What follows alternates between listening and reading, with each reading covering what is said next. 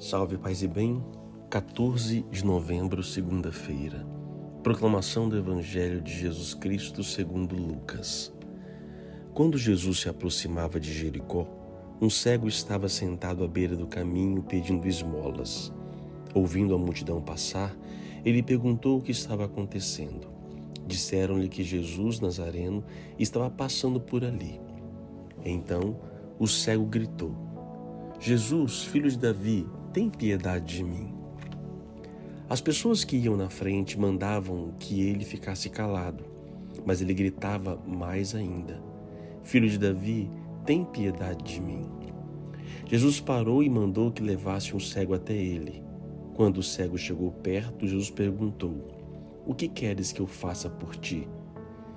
O cego respondeu: Senhor, eu quero enxergar de novo. Jesus disse: Enxerga, pois, de novo, a tua fé te salvou. No mesmo instante, o cego começou a ver de novo e seguia Jesus, glorificando a Deus. Vendo isto, todo o povo deu louvores a Deus. Palavra da salvação. É interessante que, em algumas passagens bíblicas de Jesus aqui, nesta terra, as dificuldades que as pessoas tinham de chegar até ele. Não que ele se tornasse um obstáculo, mas as pessoas que estavam próximas. Por que, que alguém não quer que uma pessoa doente chegue até Jesus? Talvez seja o egoísmo plantado no coração, ou seja, eu quero para mim, depois você. É sempre a gente achar que nossa dor é maior, que nós temos prioridades isso, isso infelizmente está no coração do ser humano, né? Nós queremos tirar proveito para nós e aí depois sobrar para o outro.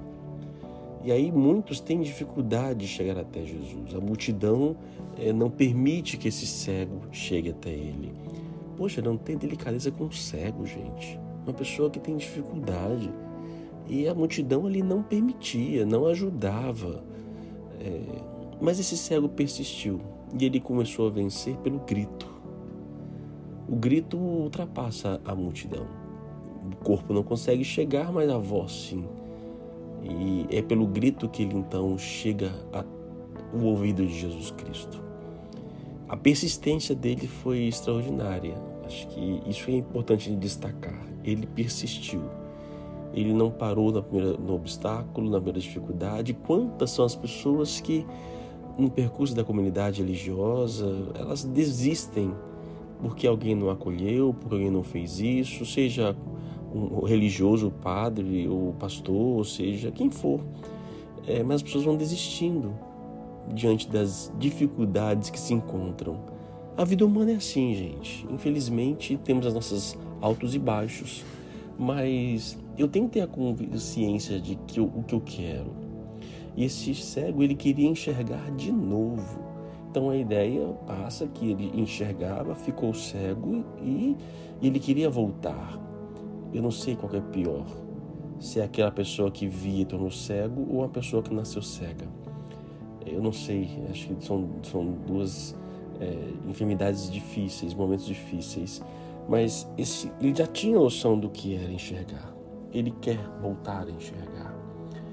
Isso pode ser também, gente, uma, uma metáfora da nossa vida, né? Às vezes é muito comum isso, as pessoas eram de comunidade, participavam na igreja e depois saíram.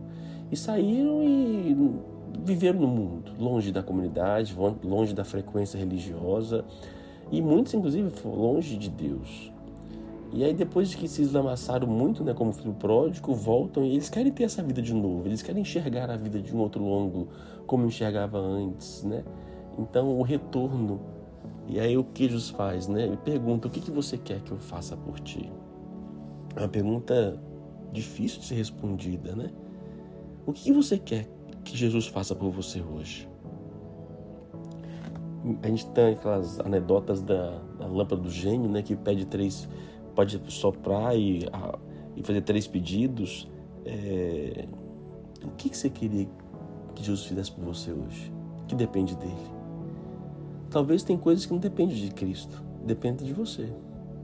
O que queres que eu faça por ti, por você hoje? Ele tinha consciência, ele queria enxergar. É, ele não, ele quis por ele. É, ele não podia dar, ah, me dar paz no interior. Não, eu quero enxergar o que eu não consigo enxergar. Eu quero ver o que eu não consigo mais ver.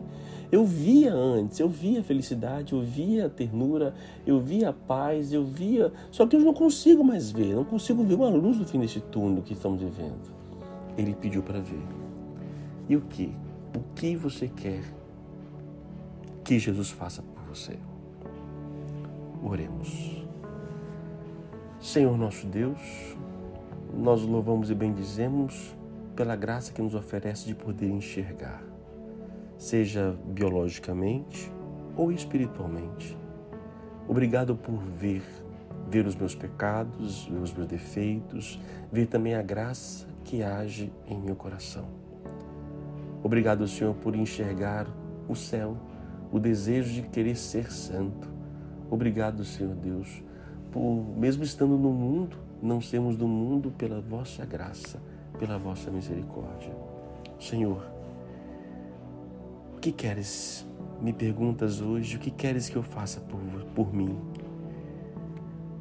E eu peço agora a você, faça oração. Responda isso para Jesus agora. O que, que você quer que Ele te faça? Faça isso de uma hora, como forma de oração. Para o seu dia de hoje. Não, peça, não precisa perguntar por resto da vida, não. Faça hoje. O que você hoje quer que Cristo faça por você. E eu peço a Deus bendito que acolha as preces do teu povo. Que Deus te abençoe, Pai, Filho e Espírito Santo. Amém. A palavra é enxergar. Você enxerga? Será?